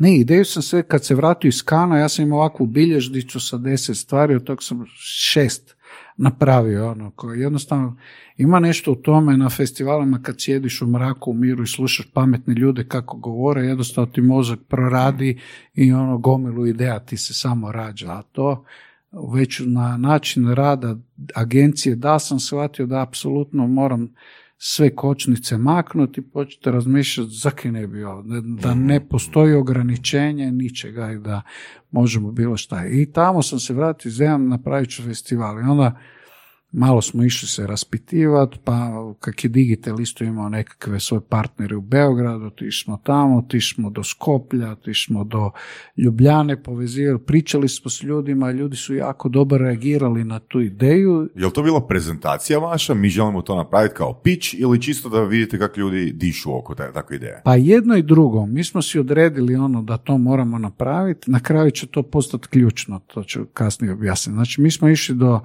do tipa neke agencije pristop u Sloveniji, onda smo joj rekli mi bi radili to i to, htjeli bi to, jer vi možete se pobrinuti da ono, dovedemo najvažnije e, slovenske medije, može, ok, mi ćemo biti tu s vama, onda smo tiši Srbiju, mi bi radili to i to, da li mi mislite, može, evo mi ćemo sve da dođe Tijanić iz RTS-a, e, ove, bla, bla, bla. I tak, obilazili Sarajevo, sve smo obišli, svuda ispričali, svi su bili za, svima se zapravo jako svidjelo. I sad, kad je najbolje, nismo imali lokaciju dobro. Ono, obilazili smo, prvo smo otišli u Rovinj, jer smo imali, ta, dosta smo radili s tvornicom duhana, bili smo u dobrim odnosima, oni su nam odmah rekli mi nemamo prostora za to. A i htjeli smo Rovinj zato smo znali da recimo Srbi će se ok osjećati u Rovinju, ali nisam baš siguran u Splitu ili Zadru kako bi reagirali. E, međutim, oni su odmah nam rekli da oni nemaju za nas e, nikakve dovoljno prostora, kako su mi to zamislili, onda smo išli u Novi Vinodolski, tamo je bio onaj novi resort, neki veći šator koji je nama bio ok. Međutim, evo, to je, to je ključni trenutak, pričamo ja i Boris. Sad je to već ono četvrti mjesec, a mi to mislimo raditi u devetom. Mi taj novi vinodolski, a da, ono nije sad kaj tu je, kaže, kak nema niš u Rovinju, mora biti nešto u Rovinju. I sad kak smo mi radili otvorenje tvornice duhana nove kod Rovinja, u Kamfanaru, onda sam rekao, pa ti je ta stara tvornica duhana, mora biti nekakva bivša, mora biti neko, neke hale negdje. A tu, a jedino ak ti je tamo gdje je njihovo sjedište adresa, pa to je bila tipa nedjelja, ka, ajmo mi to vidjeti. I onda nekog nazove, mi dođemo u nedjelju, uđemo s autom u njihovo parkiralište, izađemo, to je to, mi imamo naš prostor, ono, to je, to je njihovo parkiralište, to je naša dvorana mi se vratimo i počnemo dogovor i tek u šestom mjesecu mi zapravo dogovorimo Rovin. Znači mi radimo festival koji se nikad nije dogodio, koji niko ne zna šta bi trebao biti, medija festival, nemaju pojma niko kak bi to. I još međunarodni, gdje nemamo pojma da li bi Srbi uopće htjeli doći, da li bi Slovenci htjeli doći. Ono, to je sve imamo načelne podrške, ali ono, ali nitko neće umrijeti. Tako nitko je, neće ono, umrijeti. šesti je mjesec, šesti je mjesec, a mi to radimo u devetom, a između nas je ljeto, kad niko ništa ne radi. Tako da je bilo ono milijardu stvari protiv nas, ali mislim ne, to će se sad dogoditi, kad god da se dogodi, mora se dogoditi. I onda smo kalkulirali, pričali, dobro, ajde, znaš, ako će biti manje od 200 ljudi, bit će katastrofa. Ako će biti 400, tu smo ono safe, to će biti super, dobro će to izgledati, a sve je iznad tog super. A na prvi je došlo 1400 ljudi. Znači mi nismo imali uopće pojma kolika je potražnja za nekokima i ljudima to bilo zanimljivo i da će doći. Mi smo bili u istoj političkoj situaciji, ali realno još i gore, jer je bilo ranije sa Srbima, Slovencima i svima. Nisu to bili prijateljske ono, zemlje, nic, nego ono, jednostavno mi smo tu rušili. Zašto prvi put da su Srbi dolazili u, u bilo kakvom nekakvom značajnijem broju i kak im je bilo super, onda se to proširilo tako da sad ja mislim da 30% već dolazi iz Srbije, odnosno uglom Beograda. Ali taj prvi je bio ono, ajmo reći da je bila jako velika kocka. To stvarno je. U smislu čega, kocka? Da, neće uspjeti. Znači, Što, ono- što bi to značilo neuspjeh? Da se Pa neće da- ponoviti, da ćete biti ne, ne, da će, gubitku? ne, da će doći premalo ljudi, da ćemo biti u financijskom gubitku. Mhm. Međutim, to je bila 2008. godina. To još je Bog hodao po zemlji, nije bilo krize. Ono je love još bilo na sve strane i da nismo napravili to, znači mi smo to napravili 21.9. 1.10. je Sanader proglasio krizu i rekao je krizu. Da smo napravili godine dana kasnije, ne bi se nikad dogodilo. Da, da, 100% se ne bi dogodilo. Znači mi smo većinu Weekend Media Festivala još radili u nekakvoj verziji krize. Kad su ljudi, kad su mediji pali na koljena, marketing je potpuno obezglavljen. To je baš bilo onak, i danas me čudi kako je to sve mogu opstalo. Ono. Međutim, evo, to je ta To je bio toliko dobar proizvod. Ja uvijek kažem da kada radiš event ili festival ili neki događaj ili popunjavaš neku postojeću potrebu, ajmo reći da, ovo, da su ljudi imali potrebu se nalaziti, družiti, i svi mi govore da im je draže doći u Rovin na Weekend Media Festival nego na festivalu Kan. To je puno bolja atmosfera. Mi smo uspjeli tu nekakvu kao neformalnu atmosferu, leženoj atmosferi da važni ljudi pričaju o važnim stvarima da se dobro zabave. I taj networking, zabava je užasno bitna, ljudi tu dogovaraju poslu. Tu neki ljudi do koje tipa u Beogradu jako teško iko prič tamo su jako otvoreni, može se niko ne nositi kravate, ta atmosfera leženosti zapravo stvara tu želju ljudi stalno da se ponovo vraćaju. Naravno da program mora tu biti dobar i mora evoluirati, moraju stalno, te promjene u medijima su toliko brze da stalno su novi trendovi, oni jednostavno se mora zadovoljiti da je, da je program vrhunski, da se dosta toga nauči, ali i da se pravi ljudi, pravi odnos ljudi i da bude, opušteno i tako dalje.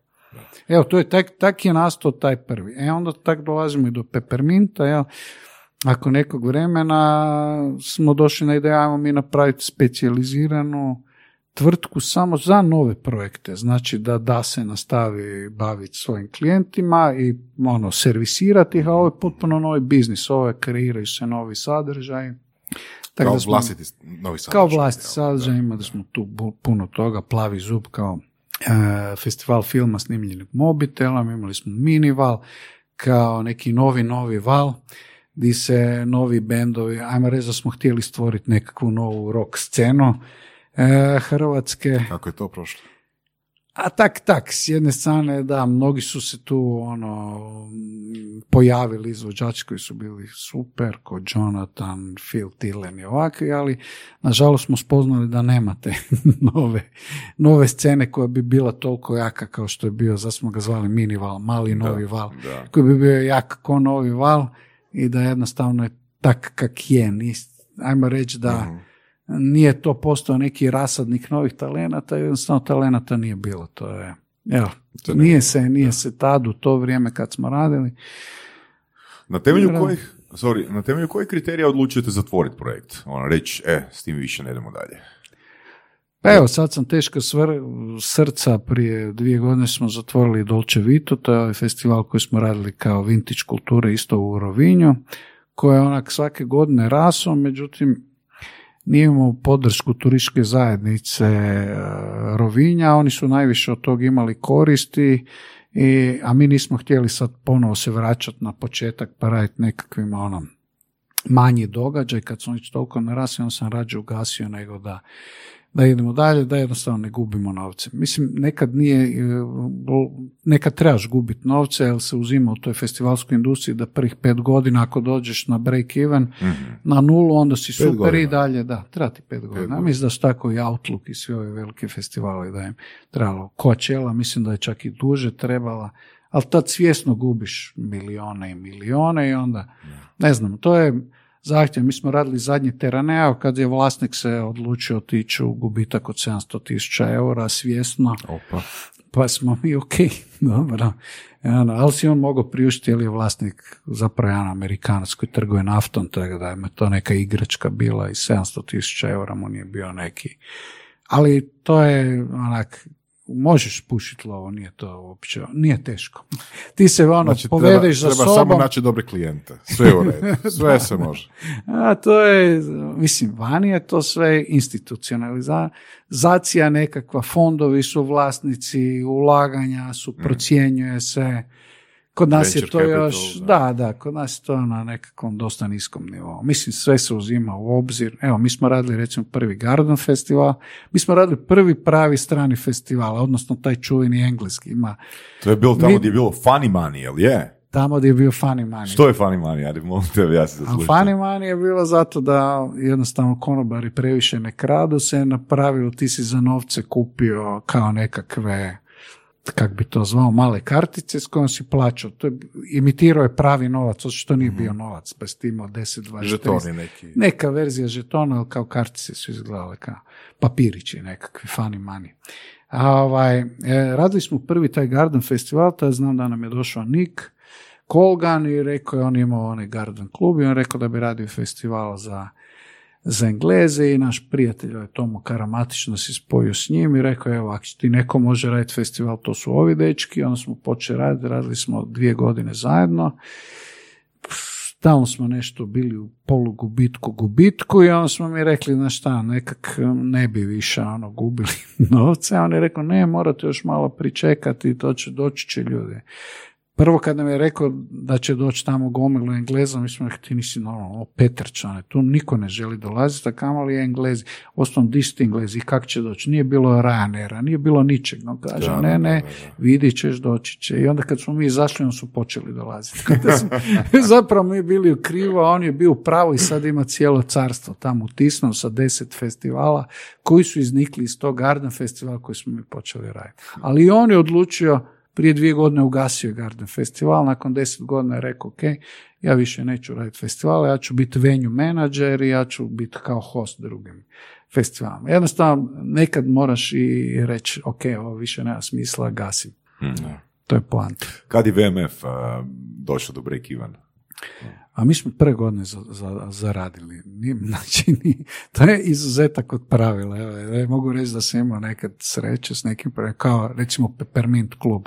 Ovo što sam uložio u otvaranje sam vratio za dva mjeseca. Ozbiljno? Nešto, da, to je bilo nevjerojatno. Zašto sam uložio skoro ništa? Ono, to je bio klub u kojem nije ništa uloženo. Ono, to, je, to je bio, ve, ja sam kad sam svog partnera, kad sam mu rekao da nakon tipa šest mjeseci da smo mi jedini ono, klub u gradu koji ima reklamne frižidere, da svi imaju lijepe one ugradbene, rekao pa dobro jutro, kad nismo uložili ni kune, kemiška.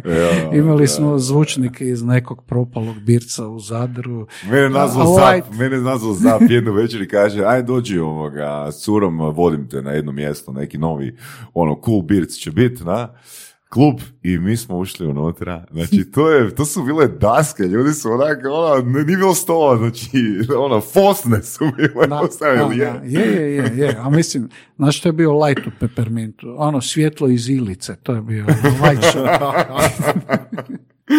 znači, to, od tog minimalizma sam ja napravio priču, kao nam da me zvao ovaj voditelj kluba, kao u Bauhausu sam kupujem pločice za WC, sve nešto na horuk, koje da kupim, bijele najjeftinije, dobro. I tak je to išlo. Tak. Evo, tak da, neki, neke stvari se jednostavno odmah isplate, neke se nikad ne isplate, ali to je zapravo draži bit poduzetništva, je, nemaš pojma da ti je svaki projekt uspješan, svi bi bili bogati. Jednostavno, to je, i ako radiš neke koji su svi već radili, nema šanse da će to, znači ti moraš misliti nešto novo. Nešto prič, neku priču. A, neko novo smisliti, a da, da će sigurno proći, to ne postoji. Vjerojatnije neće proći, nego da će proći, odnosno da će pušiti. Tako da... Za što si pričao, izgleda isto tako je važno raditi puno različitih stvari, jel da? Da, pa onak, evo recimo to kad je došla kriza, Onda me taj moj prijatelj nagovarao, evo mi otvori tu klub, nudi mi se ovaj prostor, ja gledam, ali ovo je stan u, to je, to je bio poslovni prostor Slobodne Dalmacije. Ja kažem, ne znam baš da u ovoj nekoj prije, naš kući možemo na prvom katu napraviti klub, ali sviđa mi se ideja fora, to niko nikad nije napravio, ajmo mi to napraviti. I nismo imali pojma da ćemo uopće dobiti dozvolu. Mi smo prvo sve to kao uredili, i onda tek... Što bi se dogodilo da nije? Dobro je da si rekao kao uredili. da, da, kao Što bi se dogodilo da nije? Da nije bio profitabilan ne, onda, par mjeseci? To ništa. Iz, popušio bi dalje? Ne, ne Koliko dugo? Ne, ne bi, ne bi. Mislim, evo imam sad primjer uh, jazz kluba koji je bio Bugi, koji je bio u nekadašnjem Maraskinu. Jednostavno ja sam uh, uvijek sam htio otvoriti jazz klub i uvijek mi je taj prostor izgledao kao idealan za jazz klub. I, i falilo je nakon zatvaranja BP-a neki dobar jazz klub i odlučio sam ga otvoriti i otvorio sam ga i to sam ono forsirao. U isto vrijeme se otvorilo još pet novih jazz klubova. U jednom trenutku je bilo toliko džeza u Zagrebu. Znam da jednu srijedu je bilo osam jazz koncerata u 11. mjesecu. To je bilo ono jednostavno onak ekonomski neisplativo u konačnici, ali ok, ja si rekao, nema veze, idemo mi da bude na nuli, ja sam sretan. Međutim, onda sam sad postao otac ponovo, ja sam skužio da ja ne mogu biti svaku večer klubu, a ako mene neće biti svaku večer, da jednostavno tu ta nula će preći brzo u minus i rekao sam, ok, prekidam sve, obustavljam, gotovo. I tak, tak da on trenutno nije jazz klub, evo sad s njim baš radim neke nove planove. A, Tomo, zašto ugostiteljstvo? Zašto, zašto? Je li to ono još, a, ne znam, stavljanje a, jaja u druge košare ili onak iz nekog gušta? Mislim, ugostiteljstvo Pa- onak poprilično... Pa i ono, jedno i drugo. I zahtjevan i, Surov. i surov i ono, time consuming okvir. Da, pa ono, ja se u principu nisam htio, nisam htio imati, kao DJ nisam htio imati svoj klub. E, ja sam rađe bio DJ koji dolazim zadnji, odlazim prvi, uzmem lovo i baš me briga. Da li će tu biti problema, porezna, reket i ovo, ono, fučka mi se da li će tuče biti ili... Znači ja nemam veze, pokupim lovu i super mi je. Znam da to nije bio jednostavan posao i zapravo nisam htio imati svoj klub. Međutim, kod, u slučaju kad se ubacio u gostiteljstvo kroz Peppermint, više stvari je bilo. Jedna je da je Zagreb bio potpuno mrtav, ono, u, u centru grada je bio potpuno mrtav grad, proglašen najdosadnijim gradom u Europi, čak i jedina mjesta koja su radila kao nešto kasnije, već su bila narodnjačka mjesta. Znači imao si Sokol, Salun i Ric koji su bili narodnjački klubu. I to je bio centar grada, gotovo se, pa ne može ovo biti moj grad, ono, ne, nepodnošljiva mi je bila uopće ta pomisa. S druge strane, ovaj prostor mi se čini užasno zanimljiv, fora. I treće, bila je, kažem, kriza u ovom marketingu, postalo je sve natezanje, nestao je taj fan element, više nijedan klijent nije htio da mu Da mi novci. izmislimo nešto Ka- i super. dovedete Kylie da, i dovedemo kraj, nego su svi samo da što manje, pa što jeftiniji razglas, pa što manje hrane, pa sve. Na kraju ona to postalo onak više gnjavaža nego neki posao. Ja sam skužio, ajde, te tri stvari su me zapravo potakle da, da se otvori klub. Mislim, ja sam ga otvorio naj, e, ekonomski najnezahvalnijem trenutku 2010. Znači, 2009. su ljudi misli, ajde, kriza će brzo proći, ok, to traje ono godinu dana, 2010. su svi znali da neće brzo proći, da je to to. I onda sam ja radio najbolje. Mislim, taj, tek da nema nekog zlatnog prata. Tad su kao ljudi imali najmanje novaca, najmanje, a zapravo otvorio sam ga to ne, ali meni je bilo super. I zapravo ovo što si ti rekao, više jaja u različitim košarama, to je točno to. Ja sam, ono, ne znam, otkad znam za sebe, nastojim imati, evo baš to što si rekao, kad kao DJ moraš imati još neki drugi posao, hoću biti konforan u svojoj ulozi. Znači, ako radim jedan posao, da znam da mogu sutra otići ako mi postane nepodnošljiv. Imao sam neku jednu situaciju da sam, da mi je bilo u nečem teško i da, da nisam mogao, da sam ovisio o tom poslu i da mi je dijete bio malo i da je bio rat i da sam bio vojsci i da sam, znaš, ono, nisam mogao otići kad sam htio. I onda sam rekao, ok, to se više nikad neću dozvoliti, tako da sklon sam tom da radim ono više stvari, da ne ovisim o ničim i onda lako imaš nečim problem, nema veze, to će proći, to ću nadoknaditi s drugim i onda svaki posao puno lakše, nije ti na život i smrt i potpuno si konforniji u toj ulozi, ako trebaš spušiti lovu, spušiš, nema veze, znaš da nećeš propast zbog toga i to je ok. Čemu služi novac za tebe? Koja je novac je, mislim, ja sam jako loš novcem. Ono, ono u čem sam dobar je osmisliti nešto što ima smisla i naći novac za financiranje. Ali menadžiranje stvari, kad je već uhodana, izvlačenje novca, u tom sam najgori. To stvarno nemam, evo. To je, ja mislim da je bio puno bogatiji čovjek da, da se brinem o novcu. Ja nemam pojma koliko su mi prometi lokala opće, koliko, no, to mi je nekak zadnje. Nekak dok, dok ja mogu zadovoljiti sve svoje te strasti od putovanja, kupovina ploča ili izlazaka, um, ono, osnovnih stvari, ja sam sretan. Nemam, nemam, nikad mi nije fokus bio na novcu. Znači, nijedan posao nisam krenuo zbog novca. Kao, uf, u ovom ima love, ajmo se baviti s tim. I to je zapravo realno dobar dobara stvar, jer na kraju se baviš ipak s nečim što ti je drago i s veseljem ideš na posao. Da sam usredotočen samo na novac i na dobit, mislim, drugčije bi se poga- po- ponašao, drugčije bi radio, bio bi manje sretan, ali bi bio bogatiji. Principu Jedna- šta će ti novac? ono? Ne, s- jedna stvar me, jedna stvar me fakat interesira, znači kao primjer Pepperminta u Ilici, osmisliti priču ono sa minimalnim ulaganjem, a interesira me, interesira me kako je bila priča sa Pe- Peppermintom na Zrču. Znači imaš klubove koji su ono, znači ti si osmislio neku chill out Da, pri- da. priču, jel tako? Da, da. I ono, di, di nije išlo po planu? Ma ne, to je bila najveća pogreška. znači, ajmo reći da prvi put sam napravio neku stvar zbog novaca, evo, da Mhm. poentiram na ovom prethodnom.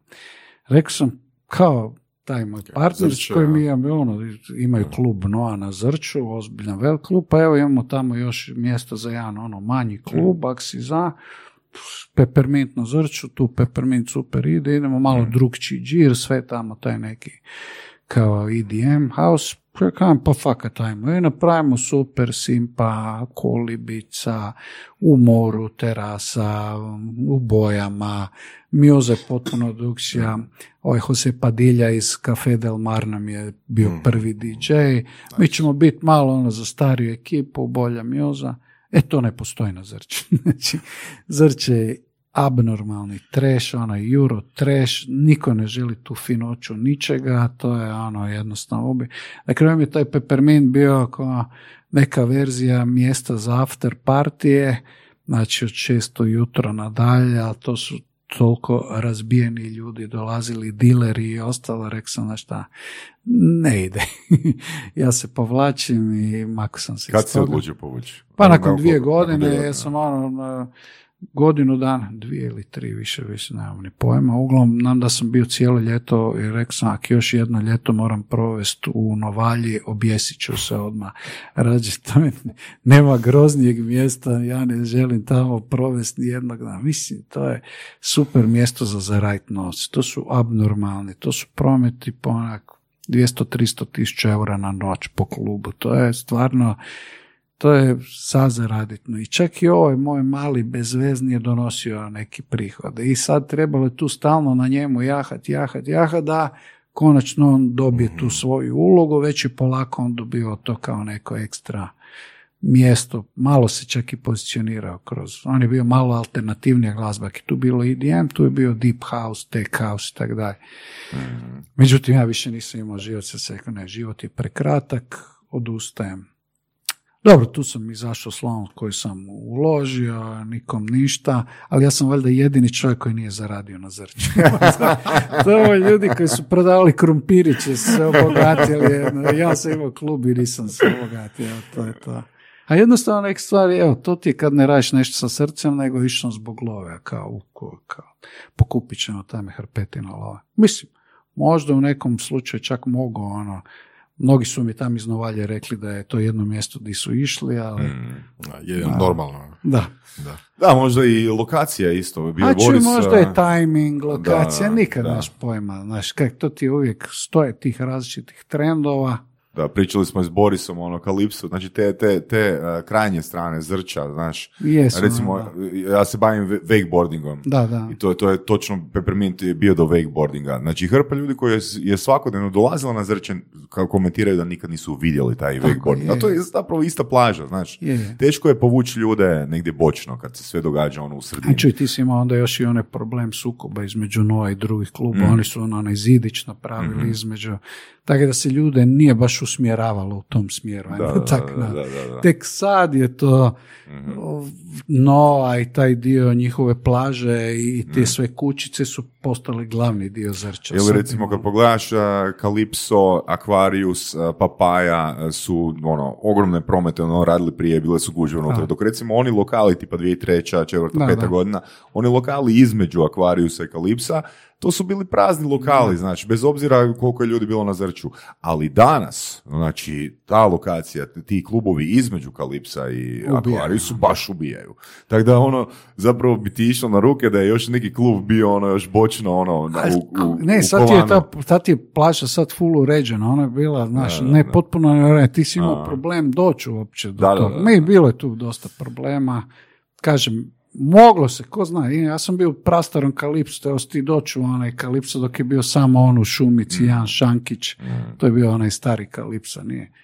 A nije se dogodilo, ali kažem, no big deal, to je, meni je to normalno, mislim, tipa u Americi je normalno da ti pokušaš i ne uspiješ. Tamo je 90% biznisa koji se osnuje te godine, iste godine propadne, ali to je jednostavno normalno. Ti ako si u poduzetništvu, ako pokušavaš nešto novo, veća je vjerojatnost da neće uspjeti nego da će uspjeti. To je normalno, ali to kod njih nije katastrofa. Ti kod nas kad ne uspiješ, tebe pa ti si luzer, ti ono, jednostavno neće nikad moći više raditi, banke te neće pratiti, neće imati investitora, njima je to normalno. Čovjek koji je Da. iz Ryanaira, mislim da je tri put bankrotirao na poslovima avio prijevoz, prijevoza prije nego što je pokrenuo Ryanair. To je jednostavno, Trump je bankrotirao i tako da, to je sve najnormalnije. E, u tom slučaju radiš više stvari, više projekata odjednom. Koliko je to je broj? Cca otprilike, ono, jel, uvijek- imaš neke dva, tri projekta koji da, paralelno malo idu, deset, više, ajmo više, reći. desetak? Da, desetak, desetak. Uvijek neke, no, mislim, tipa u Johan Franku radim neki, neku novu večer, pa sad sve oko toga, pa s Mhm, tim, pa bugi radim uređenje, pa neke nove programe, u Kicu radim neke stvari, Da. Tulume, nešto, Peppermint radimo, 5-6 novih Znači imaš normalno radno vrijeme, ajmo reći. već, sam pričao s Borisom, kaže ono da ne ispadne sve, možda slušateljima super glamurozno. Kaže Boris da za pripreme takvih projekata, takvih a, festivala, zapravo dosta vremena a, se treba raditi posao akvizitera. Da, pa to je jedna stvar. Znači ti jednostavno kod svakog festivala imaš dvije stvari koje su jako bitne. Jedna je lokacija, drugo je financiranje, znači ko su ti sponzori, šta i kak si ti zapravo karte, sponzori i sudionici, ali ne mislim na ove sudionice sudionike koji dolaze kao posjetitelji, nego oni koji sudjeluju u programu, izlagatelji, ljudi koji se prezentiraju na različite načine. Znači ti u, u industriji hrane, zamisli koliko moraš ljudi obići. Mi smo danas imali sastanka da je Boris rekao nemoj više gotovo dosta, prestanimo, ne mogu više, glava će mi se raspuknut. Kad smo samo nabrali imena koje sve ljude moramo još zvati, već smo ih pozvali 50 Mi smo se vratili sad iz Makedonije gdje smo obišli sve makedonske vinare, ali smo zapostavili, izgubili smo 3-4 dana tu i onda smo vidjeli koliko smo zapravo u, nam nedostaje vremena da obiđemo još sve koje smo htjeli obići, koliko je taj ogroman biznis svega. Tako da da, to je akviziterski, onda ti ideš recimo kod nekog vinara, onda mu ispričaš o svom festivalu, onda kažeš da je bilo dobro da je on tamo, onda ona zašto bi ja bio tamo, ali ja sam već na ovom, bio sam na ovom festivalu pa mi je bilo bez veze, ali sad će ti biti ok zbog toga, onda ideš u hotelsku kuću i onda kažeš vi bi trebali tamo doći, zato jer bla bla bla, to je za vas super, tamo ćete naučiti, dolaze nam vrhunski ovi stručnjaci, F&B menadžer iz Ritz Carltona, on će vam držati predavanje o baš kako mora restoran u hotelu izgledati, bla bla bla i tak dalje. Tako da se za svakog posebna strategija. Onda još ovi s kavom. Onda pivari, koji opet imaju, veliki pivari imaju jednu agendu, mali pivari kraft imaju potpuno drugu, gdje su oni neki skoro antiglobalisti Che Guevare. Nećemo ići tamo ako će biti jedna velika pivovara, ali mi Nećemo smo sa deset žujom, futbol, nećemo nećemo sa žujom. I tak dalje. Sa svakim moraš imati poseban pristup i svak. Tako da to zahtijeva užasno puno vremena. Posao organizatora to se pomiri, da se to Tako organizira. tako da, da svi budu sretni. Pričao si, kad smo počeli, jeli, o tome da je posao menadžera u principu da zaposli druge i da ih, jel, omogući da oni rade umjesto njega. Kako onda prepoznaš dobre ljude i jel to stvarno uspiješ uvijek napraviti? Pa ne uspijem uvijek, ali imao sam sreće, da, evo, to moram priznati da ovi ljudi su mi, recimo na primjeru Weekend Media Festivalu, isti ljudi rade od prvog dana, sad je 13. godina i to je ko ono švicarski sat, stvarno ono, svako je najbolji u svom poslu. Imamo, Kako znači, si došao do takvih ljudi? Pa evo, slučajno, skoro slučajno, evo, kad smo počeli raditi taj vikend, namjerno sam ga nekak radio izvan uh, digitalove, to kao mašinerije, nego sam uzeo najbolje ljude iz agencije, ali bez tog da sam umiješao glavne ljude, nego po svojoj preferenciji. Tako Nikola Vrdoljak, koji je, koji je sad direktor programa, njega sam prvo ušao da mi samo za regiju, pošto je on tad stalno bio, da mi te kontakte na kraju postao direktor, sad vodi tu jednu od najvećih agencija, kod nas 404, isto tako Martina Pinterić, ja sam ih zapravo spojio, one došli iz te druge agencije Millennium, da mi vodi PR, tako da sam ja stvorio svoj neki mini tim, ono, Boris je odmah bio tu za produkciju. Andraš, ne? Andraš, svi, tu je i Mirela koja radi smještaj, Zelda koja ono vodi računa o svemu. To je ekipa od prvog dana, je ista ekipa je. I tak s tim sam mir. Ali to je vrlo rijetko. Ono. Već, ne znam, u sugostiteljskim objektima moraš paziti naravno ko ti je voditelj, da li ti je od povjerenja, kako je to, ljudi se mijenjaju, fluktacija je ogromna, konobara, ovo da. Tako da evo, to ti je nekad, evo, ja mislim da je vikend je kao ono menadžerski san, znaš, ono, da napraviš nešto stvarno što, što dugo vremena funkcionira i tak bi trebalo biti, ti bi trebalo biti neki dobar mentor, tako da prepoznaš, nije lako, sad je naravno teško jer nema ljudi nigdje za ništa, tako da je sad teže. Kako bi druge naučio, kako, koji savjet bi drugima dao da postanu takvi menadžeri? Kao ja. Da. Pa ne znam da li sam ja najbolji primjer, ono, ja sam, um, kažem, nisam klasičan menadžer, nisam ono, ne drajva me nešto posao sam po sebi kao da sam on, nego ajmo reći da sam si prilagodio sve poslove da živim život koji ja želim živjeti. Jedan je taj da ne moram svuda biti stalno, tako da sam ovaj, odlučio da ljudi koji moraju, jednostavno ljudi kod nas nisu naučili biti odgovorni. Oni bi najrađe im neko stalno nešto sugerira i kaže i onda bi oni radili po tom. Najveći nedostatak ljudi kad ne izlaze, znači kao školovani ljudi ne izađe ljudi sa ikakvim znanjem, nego se tek trebaju, ali nemaju uopće taj samo ubilački, odnosno, ajmo reći, ubil, ne samo ubilački nagon da jednostavno znaju da moraju prvih par godina nešto pretrpiti, gristi i naučiti sam. Ja sam sve naučio sam, ja nisam znao ništa o marketingu kad sam ga počeo raditi. To je najnormalnije. Ti jednostavno ono, baci, baciš se u vodu i vidiš šta možeš. Ako nas, ljudi dosta su sad onak, ne, ne, ne jedno mi sama reći da su nove generacije su premalo usredotočene na tom da dugoročno imaju neki dugoročni cilj koji moraju, a sad im ide na ruku da zapravo svuda fali ljudi, mogu raditi god hoće, tako da je. Eto Tomo, hvala ti puno na vremenu, hvala ti puno na podjeli iskustva, evo bilo je ekstremno korisno i dalo je ono realitet koje zapravo znači raditi za organizaciju svih tih eventa. Pa hvala vama, evo, ja sam nas, nastojim ljudima zapravo pokazati da se ne boje poduzetništva. Nadam se da ovo moje izlaganje nije išlo kontra tog, jer uh, imao sam ja predavanja po fakultetima tipa pretvori strast u posao. Ono, to je nešto se najbolje može desiti, nešto jako voliš i jednostavno od tog napraviš nekak počneš živjeti. I na kraju će ti onda ono, klasika, uživat ćeš, nećeš ići na posao, nek ćeš zapravo cijelo vrijeme uživati. Jer ako ideš na posao, kod nas ljudi nemaju tu sigurnost, boje se poduzetništva, šta ako propadnem, šta, pa nije to najgora stvar, bar si probao, jel ti stvarno želiš ići.